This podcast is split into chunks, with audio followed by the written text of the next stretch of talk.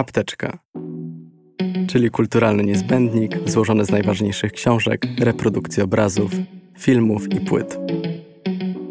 Moich rozmówców i rozmówczynie pytam o to, co przynosi im spokój, napędza do działania i ratuje w momentach kryzysu.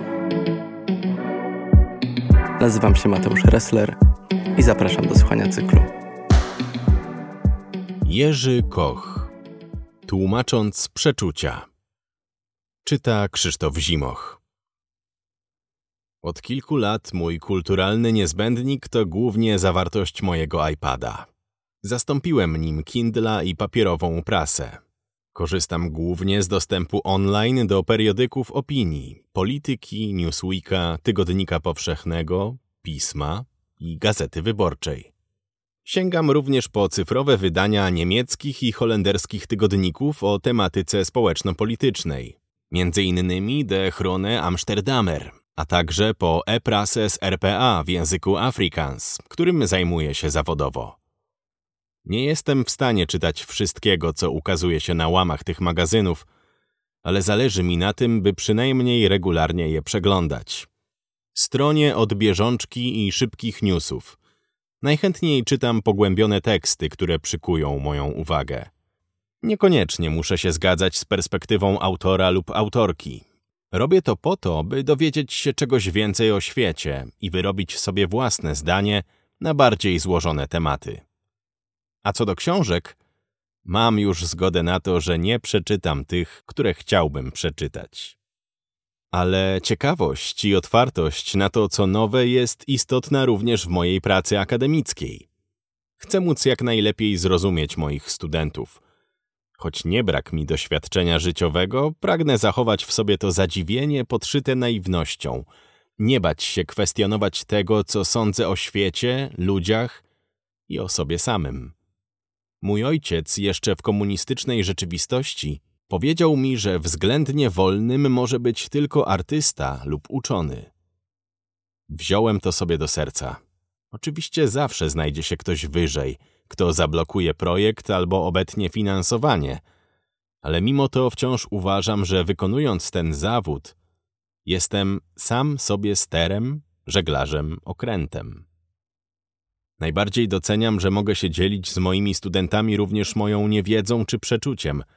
Jak określają to Niemcy, Fingerspitzengefühl. Wtedy razem szukamy odpowiedzi. Nie obawiam się podążać za intuicją, zarówno jeśli chodzi o kulturę, po którą sięgam, jak i zajmując się nauczaniem czy przekładając literaturę. Kiedy tłumaczę, najpierw muszę sam zrozumieć, ale też poczuć, żeby móc coś przekazać dalej. Podobno każdy przekład powinien być o jakieś 10% jaśniejszy od oryginalnego tekstu. Dlatego tak ważna jest interpretacja, która jest przecież zawsze czymś subiektywnym. Teraz tłumaczę Budenbruków, powieściowy debiut Tomasa Mana z 1901 roku. Dostrzegam w tym tekście już wspaniałego Mana z późniejszych okresów twórczości – ale widzę też w jego frazie pewne słabości. W końcu wydał tę książkę mając zaledwie 26 lat. Właśnie do tych fragmentów staram się podchodzić nieco inaczej. Odpowiednio je czytelnikowi wytłumaczyć, by mógł czerpać z literatury jak najwięcej przyjemności. Gdy czuję przebodźcowanie i potrzebuję resetu, pomocne okazują się z pozoru prozaiczne czynności, które pozwalają mi się zregenerować odrobina ćwiczeń, spacer czy popołudniowa drzemka, bo pracuję też wieczorami. Z wiekiem nauczyłem się doceniać je coraz bardziej. Istotną rolę pełni muzyka, przede wszystkim jazz, klasyka i wariacje na jej temat. Kompozycje Bacha w wykonaniu Jacques'a Luciera i Glena Goulda, którego technika gry, muzyk siedział bardzo nisko podczas gry na fortepianie, co pozwalało mu na szybką zmianę tempa granego utworu, stała się ogromną inspiracją dla pokolenia pianistów lat 70. i 80. z Europy Środkowej. Czasem w wolnych chwilach słucham też podcastów Tygodnika Powszechnego i Polityki. Najlepszą odskocznią od codzienności jest dla mnie jednak obcowanie zarówno z lokalną przyrodą, Uwielbiam wędrówki po nadbałtyckich klifach, jak i oddaloną o tysiące mil. Z pasją odkrywam wybrzeża Afryki Południowej. Zresztą podróże już od czasów studenckich były dla mnie niezwykle ważne. Łączyły się z zainteresowaniami kolonializmem, głównie tym holenderskim. Do tej pory z ogromnym sentymentem wspominam pobyt na Antylach i w Surinamie, gdzie kultura powstawała na przecięciu wielu zachodnich wpływów i lokalnych praktyk. Właśnie te obrzeża, na których pojawiają się napięcia, są dla mnie najbardziej interesujące. Tam nie ma jednej czy dwóch perspektyw. Jest ich cała masa. I to właśnie ta mnogość punktów widzenia pomaga mi najpełniej rozumieć świat i jego złożoność.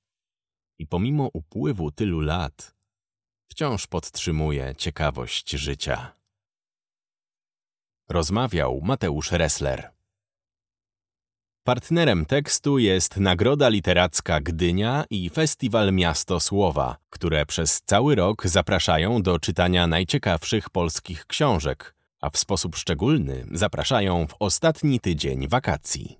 Wykup dostęp do pisma lub audioteka klub i słuchaj więcej inspirujących treści publikowanych na łamach miesięcznika. Czytaj i słuchaj innych materiałów autora tego tekstu na stronie magazynpismo.pl.